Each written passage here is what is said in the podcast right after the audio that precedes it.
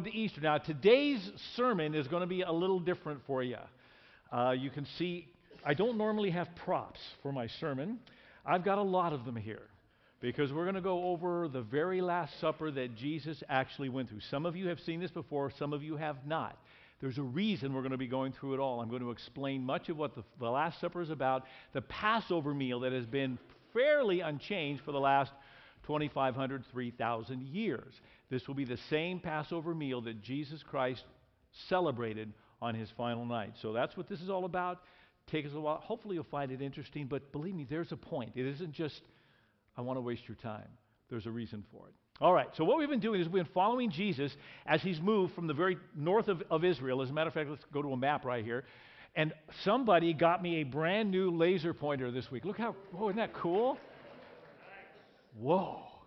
I know, I like that one. And that's because they couldn't see the other one. So I appreciate that. That's good. Anyway, remember that Jesus started this whole journey. Of course, he's, he was uh, born down here in um, Jerusalem, in Bethlehem, right here. Went down to Egypt for a little while. Was raised up in Nazareth, where he spent most of his time. Occasionally come down to Jerusalem, but he stayed right up here. Went into ministry, and then taught his disciples all around here. Now, it took him three years of ministry to get his disciples to understand one simple thing who he was. That's what the first half of the book of Mark is all about. The first eight chapters takes about three years. Jesus going, okay, finally, at around the end of chapter eight, they're right up here in a place called Caesarea Philippi. And he says, okay, I've been with you three years. Who am I? And Peter gets it right. Ah, you're the Christ. Great. Now, from that point on, he begins to move steadily down through this whole area to Jerusalem. This is only going to take about three to six weeks, somewhere in there, not very long. First eight chapters of Mark, three years. Second eight chapters of Mark, just a few weeks. As he comes down here, we've been following him and we've been listening to what he had to say as he's been preparing them for what's going to happen to him right there. Now, while this is Palm Sunday, we actually went through the Palm Sunday scriptures a few weeks ago because in Mark it happens a lot earlier. And so let's go to this next slide. And here is Bethany over here. This is where Jesus is now staying. He's, he moved in here and he's going to stay here every single night of that final week and he's going to move up this trail and go into the temple during the day. Then he's going to come back here and spend the night at Bethany. You know why he did that? Because during the day he was safe. At night he wasn't. If he spent the night in Jerusalem, he would be arrested. He only spent the night one night in Jerusalem. One night he spent right over here in the Garden of Gethsemane. What happened to him? He was arrested. That's why he went back to Bethany every single night. During the day, he was safe, lots of crowds. At night, he knew he'd be arrested. He stayed one night, Thursday night. Okay, so here we are. So that's what this is the temple right here, and we'll get a little bit more into all of that in just a moment. All right. So a few weeks ago, he arrived there, and now here's what's happened in that very last week of his life, Passion Week. On Sunday, remember what happened? Sunday, we call that the triumphal entry. So many churches around the, the world today are celebrating, they're behind the times. We celebrated Palm Sunday weeks ago because that's where we were in the story. Okay? He goes in, he looks around, it's late, he goes back to Bethany. Then on Monday, he gets up, moves into Jerusalem. As he's going, that's when he sees the fig tree. The fig tree, as I told you, I know this is difficult, but the fig tree is representing all of Israel because the fig tree often dead. He went there to get fruit, and there was no fruit, which means there wasn't going to be fruit in the fall. There should have been at least something there. And he curses the fig tree. And he does this to show how rotten the nation of Israel had become, because then the next thing he does, he goes into Jerusalem, where, he, where you can see now visibly, where the fig tree is kind of a figurative thing. In Jerusalem and in the temple, he can see it because people are buying and selling, and they're using the kingdom of God as a way to make profit. And he clears the temple, and he's very angry with them. Then he goes back. Tuesday morning, he gets up, with his disciples. He moves towards Jerusalem again. They see the fig tree for the first time. It's all withered. And Jesus turns to them and says, Okay, now I want you to understand something. Whatever you're going to need to get the job done that I'm going to give you, you're going to get. Just pray in my name, and you're going to have whatever you need. Then last week, it was about Tuesday all day long. And what happened all Tuesday all day long is people were in his face. Who do you think you are? Why are you doing this? Should we do this? Should we do that? Trying to trap him in his words. I told you before, you can argue with God. You can. You have the right to argue with God. Just don't plan to win. You will lose. And every one of them lost. Now, it's Tuesday evening, and we're going to pick up the story. On this Tuesday, Jesus is going to be anointed for his burial And Judas is going to agree to betray him. Here we go. Now, the Passover and the Feast of Unleavened Bread were only two days away. And the chief priests and the teachers of the law were looking for some way, some sly way to arrest Jesus and kill him. But not during the feast, they said, or the people may riot. While he was in Bethany, reclining at table, which means dinner, which means the sun is down, reclining at table at the home of a man named Simon the leper, a woman came with an alabaster jar of very expensive perfume made of pure nard. She broke the jar and poured the perfume on his head. Some of those present were saying indignantly to one another, Why this waste of perfume? It could have been sold for more than a year's wages and the money given to the poor. Let's stop right there. What's the average wage today? Me, I'm meeting a, it's what, about 50,000, 40, 50,000? I don't know what it is. Could you imagine a jar of perfume worth about 40, 50, 60,000 dollars? And all of it broken and poured on someone's head? And they rebuked her harshly. Leave her alone, Jesus said. Why are you bothering her? She's done a beautiful thing for me. The poor you will always have with you, and you can help them anytime you want, but you will not always have me. She did what she could. She poured the perfume on my body beforehand to prepare for my burial. I tell you the truth, wherever the gospel is preached throughout the world, what she has done will also be told in memory of her, which turns out to be true. Remember, we only know a few days of Jesus' life. There's not all that many days we actually know what happened. Lots of things happened to him. Lots of people talked to him. Lots of people did things. This lady is written down in the Gospels for 2,000 years.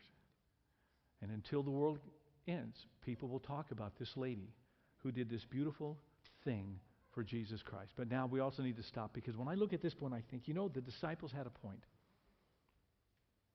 You know how many starving people there are? Do you know how many children starve to death every night in this world? Tens of thousands. In fact, the estimate is 23,000 every day. In our own communities, how many people are hurting and hungry? Doesn't it seem like a little bit of a waste that Jesus don't you think he would have said, wait a minute, no, no, no, no, don't waste that perfume on me. Sell it. Let's go feed some kids. Hmm. See, I need to remember this. This is, um, when I read this story, I've, I've got to, sometimes I'm a little too pragmatic in my life. In other words, a pragmatist is just one who likes things that work. That's where I am. I just like things that work. I'm not all that romantic or emotional, that kind of stuff. Talk to my wife, she'll let you know. I'm, I like, I'm a pragmatist. That's just who I am. But the problem is sometimes I move into a pragmatic Christianity. What I mean by that is my Christianity is, is all about doing good things for God, which is wonderful. There's nothing wrong about doing good things for God. But I've got to remember to keep a balance in my life between what I do for Him and what I do in His name. Now, do you understand what I mean? It's very simple. Jesus is the most important person in my life. I do lots of things in His name out here for people. Kind of how I live my life. But did it ever occur to you that Jesus also wants is just your time, and your attention, in your devotion? How about just time with Him to say, Jesus, I love you so much? How about time just to praise Him? Time to connect with Him in a personal way to glorify and honor His name. See, what I really want to do is keep this balance between my time and attention and my devotion and action in His name. Yes, there are things I want to do in the name of Jesus Christ, but there are times that I just need to set aside time and even mon- money and funds to glorify His name. For instance, this building you're, you're sitting in right here, great building. I wasn't here when they, when they built it. It's what, 1977? It's been close to what, 40 years, 39 years? This building today could be sold for millions upon millions of dollars and that money given to missions where that millions and millions of dollars would be used in the mission field, and yet we don't do that. We put together a building and we try to make it a pretty building. We don't go overboard. Notice there's no stained glass and that kind of thing. Some people do. Wonderful. We try to keep it simple, but it's here for the glory of God. We want to make sure that it's nice and that it's clean, and then when people walk in, they can give glory. They, they built this right here with this little. By the way, there's a balloon up there if you want to see the balloon. There it is. You love that? I thought about bringing a BB gun, but I thought, no, that's probably not a good idea. I would miss. so, to, to kind of lift your eyes up to heaven. Have you ever been in a cathedral? Anybody ever walked into a cathedral? I mean, an honest to goodness cathedral? Whoa. You go to, to Europe, and, and oh man, you walk in and they're incredible. And when you think they were all built by hand, that's really amazing. But we have them here too. Everybody in, ever been in the Crystal Cathedral? You know what that is? The one that Schuller built in what 1977 cost 17 million dollars, which today is about 70 million dollars. A glass cathedral. Anybody ever been in that? Oh my word. You walk in and go, wow. Now, there would be some who would say, yeah, but that money would be better given to the poor. Yeah, except I think God also has the resources to help the poor. Every now and then we have to remember that God is worthy. God is holy. And He's worth our devotion. And that sometimes even means putting up a beautiful building in His name that gives glory and honor to Him. It means just taking time to bless Him, to speak with Him, to pray with Him, to tell Him. It means just taking time out of your busy week to come and to sing praises to His name. Yes, you know what? Each one of us right now could be down the street sharing the gospel or helping the poor or feeding. You could be doing that right now. But to be here, to honor the name of Jesus, to bless him, is good as well. I need this balance. See, the, the disciples said, No balance. Let's just take the money, feed the. And Jesus said, Well, what about me? Do you really love Now, I understand you express that love by loving other people, but when was the last time you expressed your love and devotion just to me? Okay? Ready? Then we read this. Then Judas Iscariot, one of the twelve, went to the chief priest to betray Jesus to them. So it was after this event, after the perfume is broken, and Jesus says, No, this was a good thing. Judas says, That's it.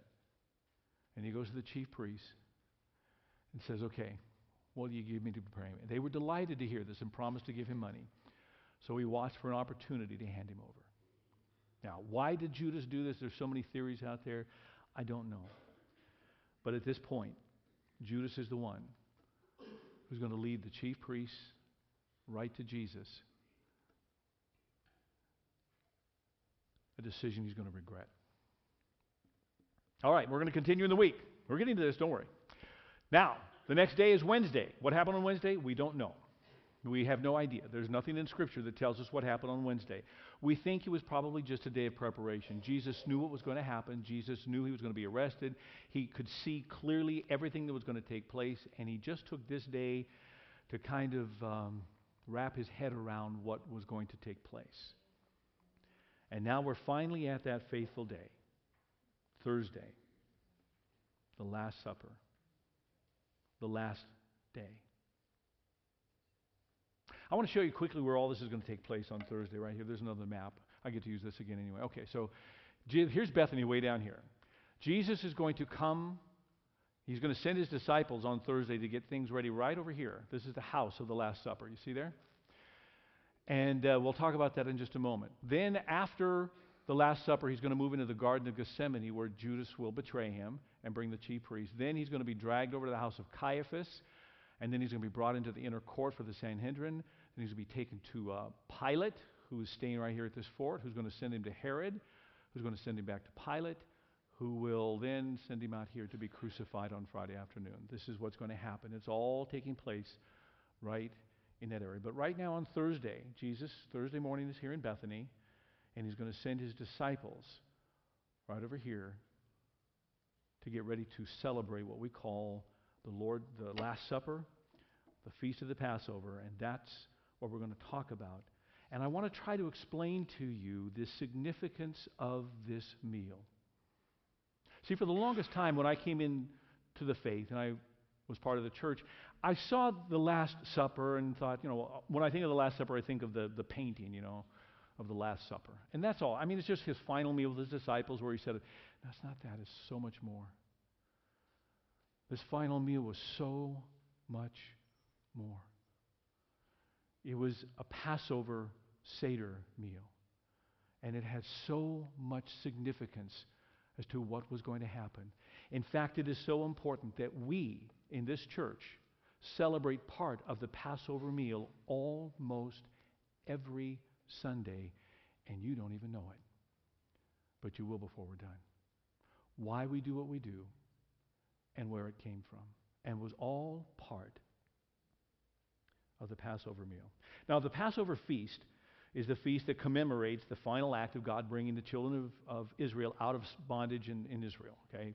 They had been slaves there for over 400 years. During those 400 years, by the way, God had been silent. There had been no prophets. He hadn't said anything. For 400 years, his people were in slavery without any kind of leader that would, that would teach them. They just had to pass it on from father to son and from parents to children.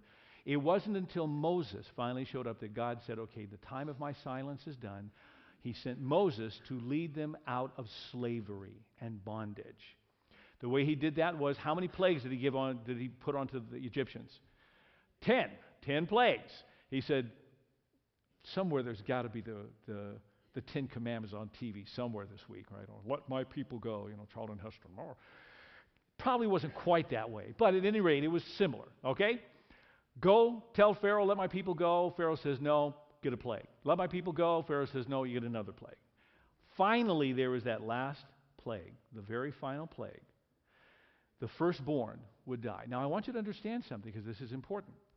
All the other plagues, if you read about them in the Old Testament, those plagues only fell on the Egyptians, which should have told them something right, right away. When boils only break out on the Egyptians but not on the, the Jews, you should know there's a hand of God at work. Except the very last plague. The very last plague was the death of the firstborn. Jews and Egyptians. Wouldn't matter. The firstborn in all of Egypt, Jew, Egyptian, would die. The angel of death was going to come and kill the firstborn in every family. Unless, what? The blood of the Lamb. Okay, so they, God said, now here's your way out of it, Jews. We are going to give you this feast. You're going to take a lamb, you're going to kill it, you're going to take the blood of that lamb, you're going to put it on your doorpost. We'll talk about that in a moment. And when the angel of death comes, the angel of death sees the blood on the doorpost, and the angel of death will what? Pass over that house. But if the blood wasn't there and you were a Jew, you still died. All the other plagues were only for the Egyptians, but this one was for everybody unless there was the blood of the Lamb. And then God said, for the rest of eternity, I want you to remember this day in a feast. And he gives great detail later on in, in the Old Testament, in uh, uh, Leviticus and Numbers and even Deuteronomy, about how they need to continue to do this every single year. And they have continued to do this every single year. Ah. Um, Rob, oh, let's see. I'm going to need somebody to go grab something out of my office that is not here at the moment, and I'm going to need that. So, who knows the code to my office? There you go. Oh, Gene, yeah, Gene. Gene, come here. Because I'm going to need this in just a moment. In my office, on the credenza in the back there are two um, linen. There's a linen bag and a smaller one, a bigger one and a smaller one. Could you bring those? Thank you very much, sir. All right. So, this feast has been um, part of Judaism for what, 3,400 years, something like that? And they still do it today.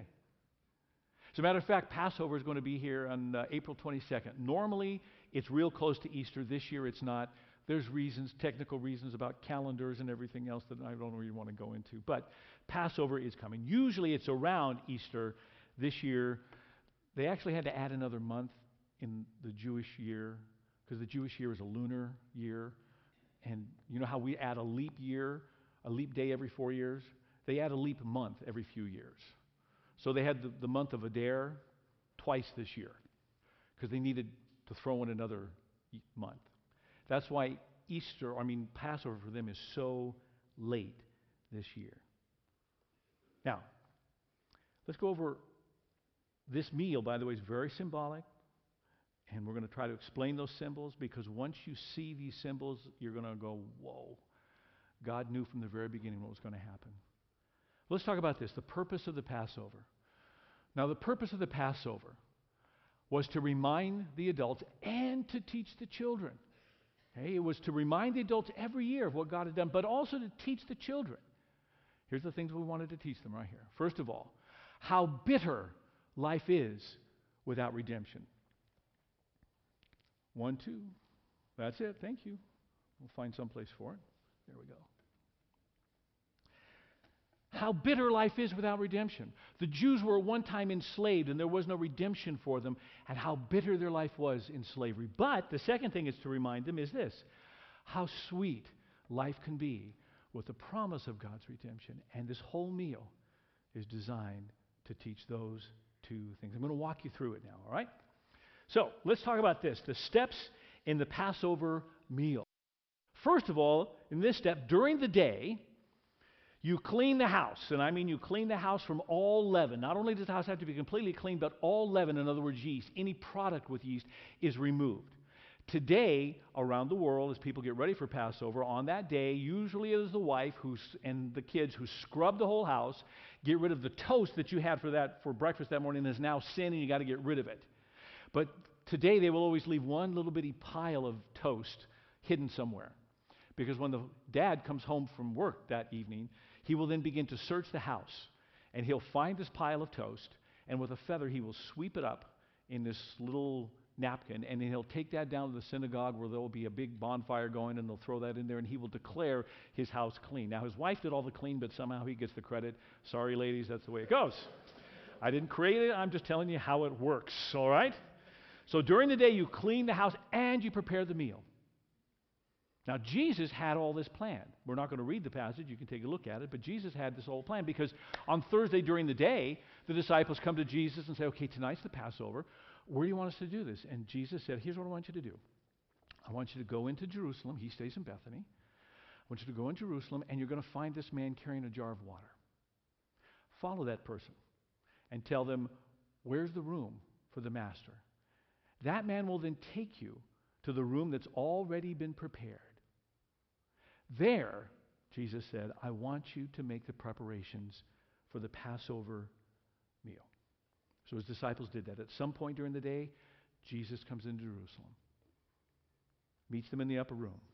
Now, it's now sundown on Thursday. At sundown is when you would sacrifice the lamb and roast it.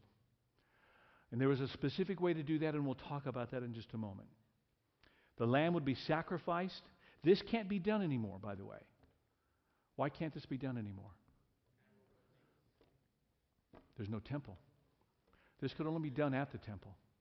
The temple was destroyed in AD 70, and since that time there has been no sacrifice of the Passover lamb, and no Passover meals and tables will have lamb on it.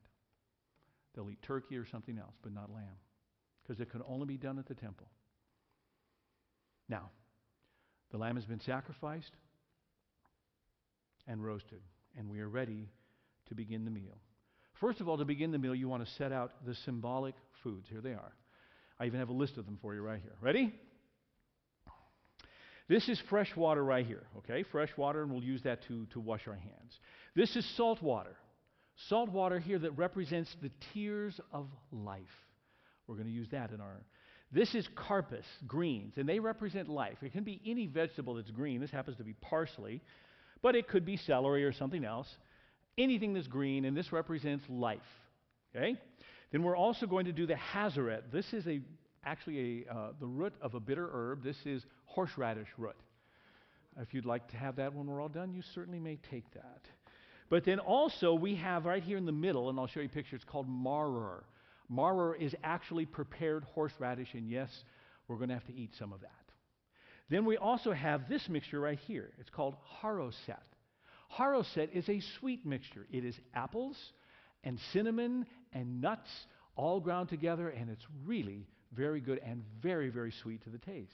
Then we have to have four goblets of wine right here, and we have to have matzah. Matzah. This is a piece of matzah. Let me show you a picture of matzah right here, I think. That's a picture of matzah. Do you know what matzah means? Unleavened. This is unleavened bread. Okay? That's what it looks like. It doesn't rise. That can't rise, as a matter of fact. There's no yeast in it. And for matzah to be used, it has to have all those holes in it. The matzah has to be pierced. Remember that. We're going to come back to it. It's amazing. And you see those stripes that go down there? Those, it has to have that as well. There's not a matzah that can be used at Passover that doesn't have holes in it like that or stripes down it. Why? I'll explain it in just a little while. But that is matzah. By the way, matzah is also called in the Bible, if you've ever read it in the King James Version, sop. So those of you who've read it that way and go, oh, so he dips the sop, this is what he's talking about. Dipping the unleavened bread. I have enough. As a matter of fact, a little bit later on, you're all going to get a little piece. You can buy this online, you can buy this in stores. This is unleavened bread. Now, today also, there are two elements on a Passover plate that are not on Jesus' plate. First one is this this is an egg called a hagigah. Hagigah. Notice how it's brown. You're supposed to roast it, but I boil it in coffee, turns it brown. and this is a zorah, which is the shank bone of a lamb. These represent the temple sacrifice and the sacrifice of the lamb. The reason that they weren't on Jesus' plate is because they could have lamb. They could sacrifice that night, and they did. But since AD 70, Jews cannot sacrifice the lamb. So this is a reminder of the temple sacrifices, and you'll find it on every Jewish plate for, for the Seder. Ready? I actually have a picture of a Seder plate right here. Okay? So here we go. This is the Seder. This is the uh, parsley, the, the uh, karpas, the greens. Here's the zorah, the lamb of the bone. This is the hagigah, roasted brown. This is more hagigah unpeeled because I'm going to eat that in just a moment. Here is the maror. This is the horseradish. And here, over here, is the haroseth. This is the sweet mixture of apples, honey, and cinnamon. Now, all of these elements are going to come into play during the Passover meal. The next thing that would happen as we start the meal is the candles will be lit. We already have one lit, usually lit by uh, the, the mother of the house who recites a traditional Jewish, Jewish blessing Blessed art thou, our Lord our God, who uh, the universe and sanctifiest this Passover meal unto thy name. And the Seder begins. Now, the Seder is actually built around four cups four times. Now, you either have four cups or you have one cup and you drink it down and you refill it four times because the meal is broken into four segments. The first one is called the cup of sanctification. The cup of sanctification just means this is the one that we start, and I'm not going to drink them all. I won't make it. I can do that sometimes, but not today. Anyway, by the way, this is grape juice, and primarily because I just can't stand the taste of red wine. I just honestly can't. I have uh, never understood red wine. Um, it tastes exactly like rotten grapes to me, which exactly is what it is. But s- some of you have a very sophisticated palate, and that's wonderful. God bless you. Uh, for me, I take it and go, yeah, that's rotten grapes. Why would I drink that? I don't know. And I'm certainly not going to pay $25 a bottle for it, that is for sure. Anyway, so this is grape juice. Anyway, Jesus actually had wine because that was much safer to drink back then. So you would take the cup of sanctification and you drink it, and that starts, because sanctification means, what it means is we are now setting aside, that's what the word sanctification means, to be, we're now setting aside the rest of this evening and the rest of this meal to our Lord God. Then, we start with ritual washing. Ritual washing, you just dip your fingers in to kind of symbolize your desire to be clean before the Lord. Except at this point in the meal, Jesus changed the whole process, didn't he? What did he do right here? Our Lord didn't have people just do a ritual washing. He took off his outer robes, he wrapped a towel around himself, and he went down to wash the dirtiest smelliest part that was visible in a human being, his feet, the feet of the disciples.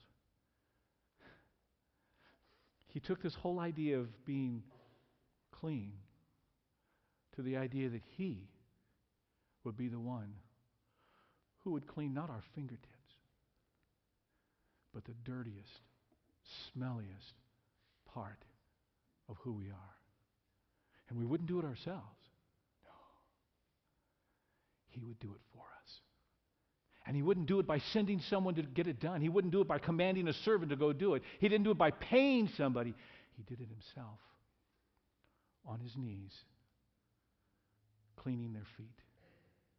And very soon, to clean each one of us completely and totally, he's going to do it himself. He's not going to send anybody, he's not going to pay anybody. He's going to get on a cross. And he himself will clean us of all of our sin and shame. Now, we move into the very symbolic part of the meal, okay? First thing that we're going to do is we are going to take some of the karpas, the greens, but before we eat them, because they represent life, we dip them into the salt water. Why? Because a life unredeemed is a life of tears.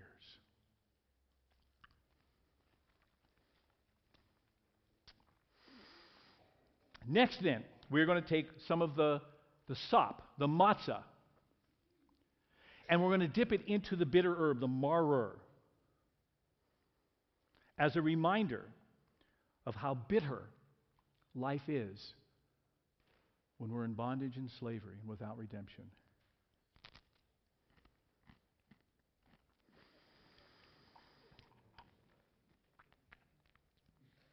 But then, it'll take a little while. We may need a little juice. Anyway, but then we're going to take another piece of sop and we're going to dip it again. Only this time we dip it in the sweet mixture. You know what this mixture represents? It represents the mortar. That's why it has to look this way. That's why it has to be all ground up. It represents the mortar that the Jews used to make bricks. Now, think about that. Why would such a, a mixture that way, so sweet, why would it represent the mortar that they made, that slavery, that labor that they had to do? You would think it would be more the maror that would be that. But this, this, has, this is a sweet mixture, and we're going to dip our bread in there. Why would we? Actually, what we're going to do is we're going to make a little matzah sandwich, is what we're going to do. Do you know why it's sweet? Even though it represents the mortar? Because even the harshest labor and even the harshest life is sweetened by the promise of redemption. That's good. Isn't that interesting? Life unredeemed is bitter. But a life with a promise of redemption can be sweet. Now, at some point in this meal, Jesus looked at the disciples as they were going through this ritual, and he said, Oh, by the way, um, one of you is going to betray me. you know, oh, no, not me, not me, not me. And be, from what happens there, we can pretty well tell where some of the people were seated. We can't tell where everybody was seated, but I can tell you where several of them were seated. Let me show you a little diagram right here. Okay? Here we go. Now, what we know about the Passover meal is the master would always sit right about here, and the youngest person would sit here, and the youngest would serve the master. Okay? Now, we know that John was here because, one, he was the youngest, but also he was able to lean and put his head right on Jesus' breast and say, okay, who's going to betray you? He had to be sitting right next to Jesus. Peter, we figure, was probably sitting right about here. And we know that because Peter leaned across the table. And once Jesus said, Someone's going to betray me, Peter leaned across the table and said, Ask Jesus who it is. Peter wasn't next to Jesus, he could have just turned to him. He leaned across the table and says to, to John, Now, what did Jesus say? What was the sign that who was going to betray him? He would what? He would dip the sop or he would dip the bread. Whoever dips with me. Jesus isn't going to reach across the table. There was these little plates between every person. Who's the only other person besides John that Jesus could be dipping with? Judas. Here's another picture of something that could have been if it was a U-shaped table, it'd be like this. So here is Jesus, the master. This would be John, right over here, the youngest, who would feed him, and right next to him would be Judas, because Jesus would be able to dip with him. Peter's across, so he would lean across and say, Ask Jesus who it is. Now, let me tell you something about this. There is actually a special name for this seat. You see, the younger would serve the master. But whoever the master served, that was reserved for what's called the seat of honor. And the seat of honor is there because that person is the only one at the table that the master actually served. Which means Jesus asked Judas to take the seat of honor in the very Last Supper. And we also know Judas was next to him because when all the people went around and said, Was it me? Was it me? Jesus looked right at Judas and said, Yep, it's you. Whatever you got to do right now, just do it quickly. And Judas gets up and leaves. But Scripture tells us that nobody knew why he left. See, sometimes in some of these dramatizations, you know, Jesus will look at Judas, it is you, and all the disciples will go, oh, how about? No, they didn't know because he's sitting right next to Judas. Jesus didn't announce this. He's talking to the person right next to him. Yeah, it is you. You need to go now and get it done. And nobody knew why he left. They thought he actually left to make some other preparation because nobody else heard him. This was between Jesus and Judas. Is it me, Lord? Yep. You know it is. You've got work to do tonight. Go get it done. And Judas gets up and he leaves.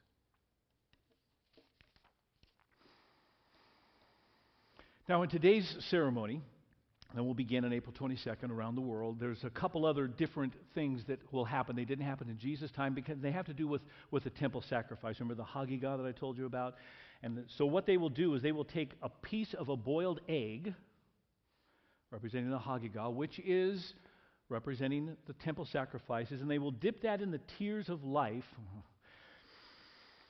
to remind them how sad they are that the temple has been destroyed. And they'll eat the Hagigah.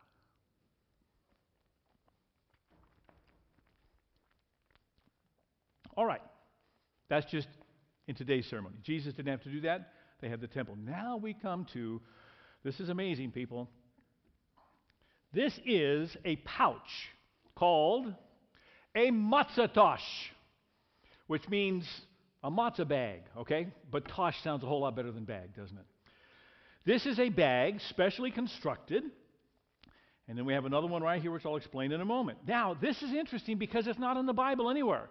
There is no place in the Bible that God said to the Jewish people, I want you to create a matzah It isn't there. And yet we know it's been going on for thousands of years because the rabbis around Jesus' time talked about the matzah and the afikomen, which I'll explain in just a moment. This is something that God handed down, revealed to them, that they continue to do. He didn't put it in the Bible. It isn't a necessary thing for faith but it's part of the Passover meal, and it is incredible. Let me tell you why the matzah is so interesting. It's because it's one bag, but inside it has three compartments. And every one of those compartments has a full piece of matzah. Here's a picture of it right here. See the bag? That was a little more colorful than this one, a little smaller. This is a matzah I purchased this, by the way, online from a Jewish store. This is not coming from someplace else. This went right to a Jewish store and purchased this. This is the matzah. And you can see that in each compartment here, there is one piece of matzah. Let me show you the, the bag right here. Here's the next picture right here. You see how it's separated one, two, three compartments? And a full piece of matzah will be in each one of those. Now, at this point in the meal, we take the middle matzah. It must be the middle matzah. It cannot be the first one, it cannot be the last one, it must be the middle matzah. And we reveal it to everybody's eyes, the other ones you never get to see, and we break it. And we take part of this broken section and we put it in another little bag. And it now has a brand new name. It's called the Afikomen. Now, Afikomen is a Greek name and it means that which comes after. Was this around during Jesus' time? Absolutely. We have all the rabbis' writings about the importance of the ra- Afikomen. Here's what we're going to do with this. We're going to take this that's been revealed to you, broken in your eyes, wrapped up, and we're going to hide it somewhere in the house. This is a game the kids get to play. We're going to hide the Afikomen. And if we had a bunch of kids, we were doing this, we'd have them close their eyes and we would hide it someplace up here right now. We're just going to hide it right here in this little one. That's not a drawer. It doesn't open, does it? It looks like it should. Well, we won't do that. We'll put it there. All right. Now, the Afikomen is hidden. We will explain why and the importance of the Afikomen in just a little while. Now, after supper, when it's found, as a leader, I have to buy it back from whoever finds it. You get a great reward for finding the Afikomen. Now we move to the teaching time of the meal. And some child will come forward. Because this is a time to teach the children, they ask four questions. And here are the questions right here. Let's read the question, the first question together. On all other nights, we eat bread or matzah. Why on this night do we eat only matzah? Remember, matzah means unleavened. We either eat bread with leavening or unleavened bread. Tonight, only unleavened bread. Here's the answer right here. I'll read it for you. We eat the unleavened bread to remember that the sons of Israel, in their haste to leave Egypt, had to take their bread with them while it was still flat. Then they ask the second question. The second question is this read together. On all other nights, we eat all kinds of vegetables and herbs. Why on this night do we eat only bitter herbs? And here's the answer. I'll read that for you. We eat the bitter herbs to remember how bitter it is to be enslaved. Third question. On all other nights, we don't dip our food even once. Why on this night do we dip twice? Remember, we take the bread and we dip it first in the bitter herb and eat it, then we take a piece of bread and we dip it into the sweet mixture and eat it. That is dipping the sop. That's when Jesus talked about dipping the bread or dipping his food. That's what he was doing. Here's the answer. I'll read it for you. By dipping, we remember that a life of bondage is bitter indeed, but that even the harshest bondage is sweetened by the promise of redemption. Now, at this point in the meal, someone reads the story of Passover. They go back to the Old Testament, and remember and read all that God did to redeem his people out of slavery in Egypt. Now, we're just about ready to eat. Not quite. That has all been under the cup of sanctification. Now we move to the cup of plagues. This is the cup that we share before we eat the meal. We call this a cup of plagues because a full cup is a sign of joy. But what's interesting is the Jews really don't take joy over all the plagues that came to the Egyptians. And the reason is the Egyptians were stubborn, but guess what? We're all stubborn, aren't we? God had them suffer so that his people could be released. And so before we drink the cup, we want to diminish it one drop for every single plague. Okay? And here's the plagues right here. So this is the way we're going to do it. you would put your finger in here and you would say blood, frogs, lice, flies, cattle disease, boils, hail, locust, darkness, death of the firstborn. Now that our cup has been diminished, we can drink, and then we get to eat. Finally, we have the meal after the meal, and the meal today, because there's no lamb on, on the, the, um, the menu, you can't do that. So there's normally chicken or turkey, and then green beans, and some other meals uh, like, um, or some other food, green beans and things of that nature that you might want to have. Once the meal is done, we send somebody off to find the afikomen. Okay? The afikomen is found. And when the afikomen is found, I buy it back, and we move forward. Now, we move to the third cup, and this is what I really wanted to tell you all about. I told you all of that. to bring you right to here. The third cup. The cup of redemption. I want to remind you of a few things of how symbolic. You see, we may think that um, this is all symbolism of God releasing the Jews from bondage, but it's not. All of this is symbolic of Jesus releasing us from the bondage of slavery on the cross. This really isn't about the Old Testament. This really isn't about Moses and the plagues. Oh, they used that, they talked about that, but there was a point behind it all. It doesn't point backwards to Moses, it points forward to Jesus. Let me show you why. First of all, remember the Passover lamb that they, that they had to sacrifice? That lamb had to be perfect, but it also had to be killed in a certain way. You look in the Old Testament, they told them to make sure that you kill the Passover lamb. In the, and there's a trench by the door. That was a trench that kept rainwater from coming in the house. It would fill. You'd kill the Passover lamb right there. Then you always took a piece of hyssop or something. You go down in the blood, and very specifically, it said to apply the blood to the top of the door and then to the two side posts. Right? That's there. Take a look at it. If you don't believe me, that's the way you had to do it. Watch what happens when you do that.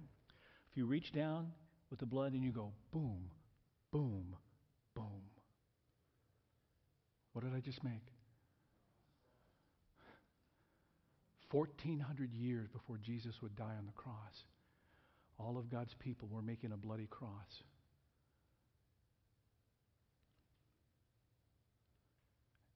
This is what John the Baptist had to say about Jesus. When John the Baptist saw Jesus, he said this. The next day, John saw Jesus coming towards him, and he said, Look, the Lamb of God who takes away the sins of the world. This isn't about a lamb being killed at the doorpost. This is the Lamb of God who is dying for us. The next element of this whole thing that points to Jesus is this it's the matzatosh. The matzatosh. Three in one. A trinity. One bag, three compartments. We know that there's a Trinity because Jesus said this. Therefore, go and make disciples of all nations, baptizing in the name of the what? The Father, the Son, three. Three. Even the matzah itself is a sign of Jesus because matzah means unleavened. And in Scripture, leavening and yeast was a sign of sin, and yet Jesus was without sin. He is unleavened. There is no sin in him. That's why we have unleavened bread. This is what Scripture says. God made him who knew no sin to be sin for us, so that in him we might become the righteousness of God. And remember, I told you that there's a specific matzah that had to be, bro- it wasn't the first or the second, it was the middle one. The second matzah is revealed, broken, hidden, and then brought back. Why the second matzah? The Son. The Father, Son, who was revealed to our eyes broken on a cross, wrapped and sealed in a grave, and then brought back on Easter morning. Take a look at these passages. No one has ever seen God, but God, the one and only, who is at the Father's side, has made him known. And do you remember how I told you that the matzah, even today, the rabbis will tell you you cannot use matzah unless it is, has these holes and these stripes. You can't use it. It can't be done. It is not right to use matzah. For 3,500 years, the matzah had to have holes and it had to be striped like this. You know why? Here it is. But he was wounded for our transgressions. Isaiah speaking of the Messiah, speaking of Jesus long before it happened. He was bruised for our iniquities.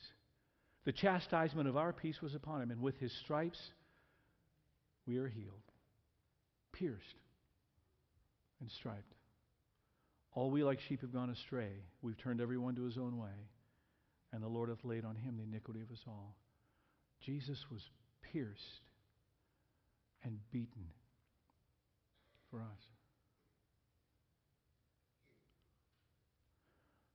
But just like the Afikomen is wrapped and buried and then brought back, so Jesus Christ pierced and whipped and killed for us could not stay dead.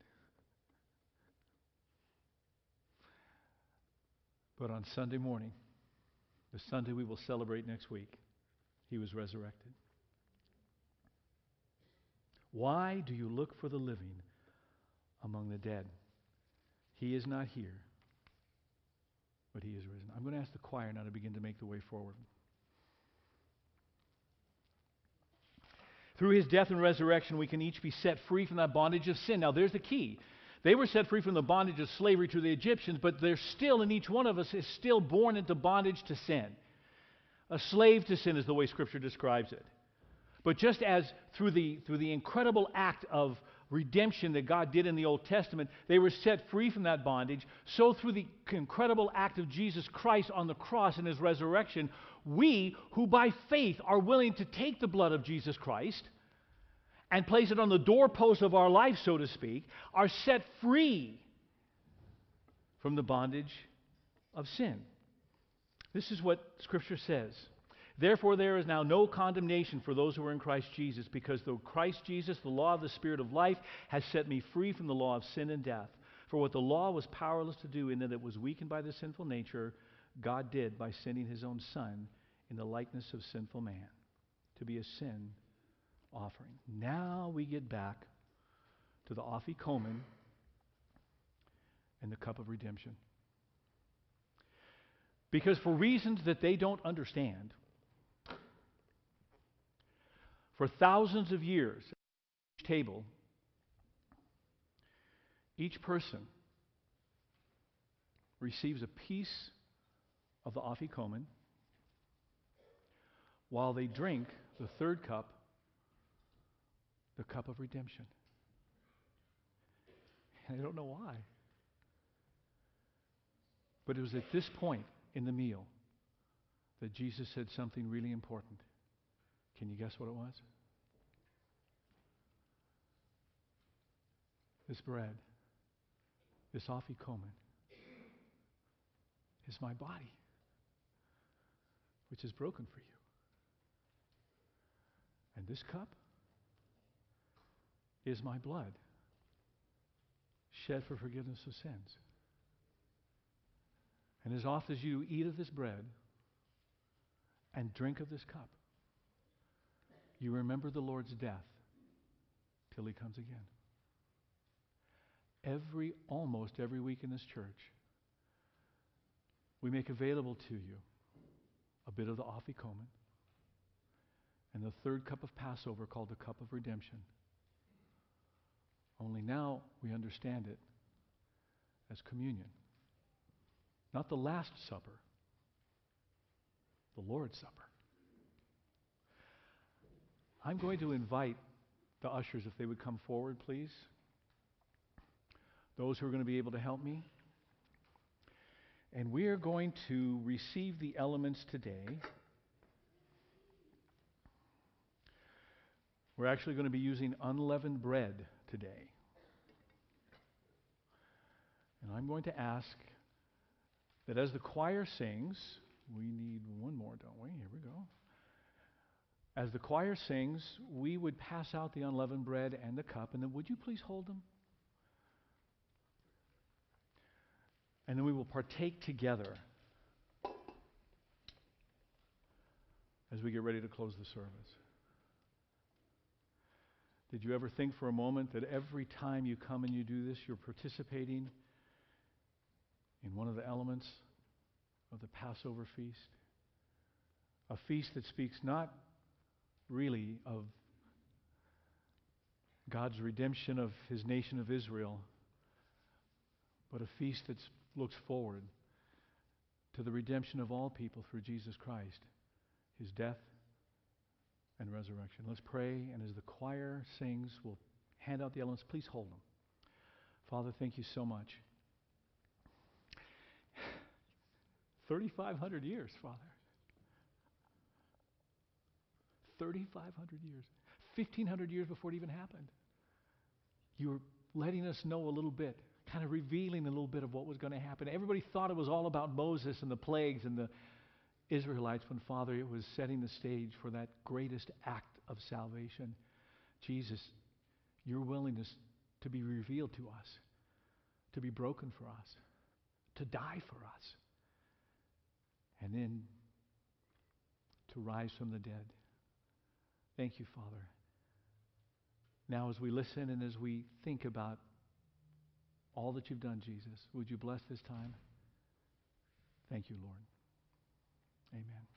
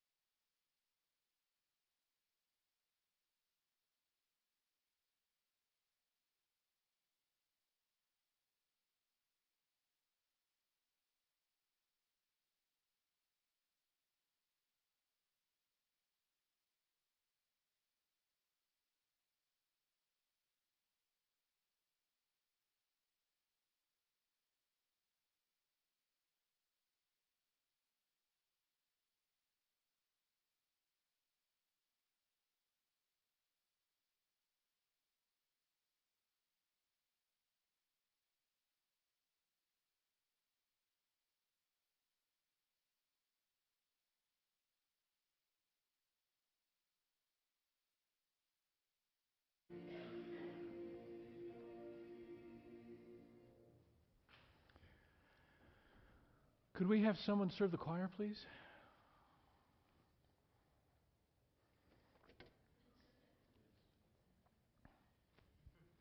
Let's start. You can just take a little uh, piece and pass that on, please.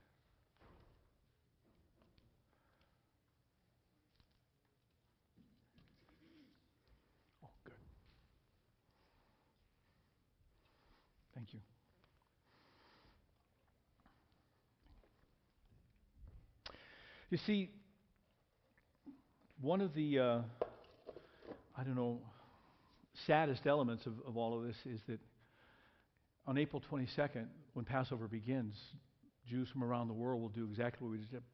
This is, this is a Jewish Passover meal, other than we didn't eat. They just don't know why. See, to me, I look at this and it's so clear that it's talking about Jesus Christ. But our Jewish brothers and sisters, they don't get it. Oh, if you get online and you look up the Afikomen and the Matzah they'll have all kinds of interesting ideas about where it came from and what it actually means. But they just don't get it.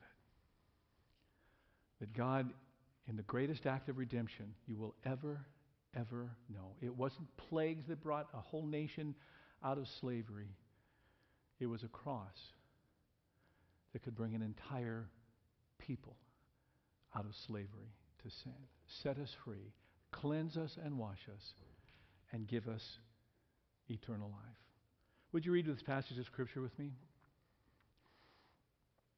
The night, do we have that one? The night that Jesus was betrayed? There it is. Let's read this together and we'll eat. The Lord Jesus, on the night he was betrayed, took bread, and when he'd given thanks, he broke it and said, This is my body, which is for you. Do this in remembrance of me.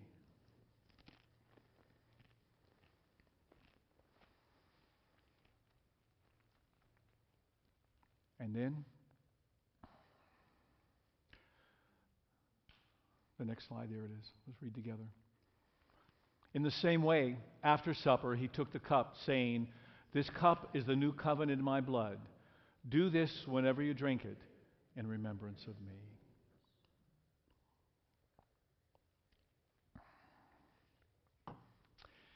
And then he said, For as often as you do eat of this bread and drink of this cup, you remember the Lord's death till he come again. Now, you know where communion came from. It wasn't something that the Christian church came up with, it wasn't Catholic, it wasn't Protestant. It has been part of the Passover celebration from the very beginning. It just didn't make any sense until Jesus revealed it to his people. If you stand with me, we'll get ready to close the service, and we'll do so with the fourth cup.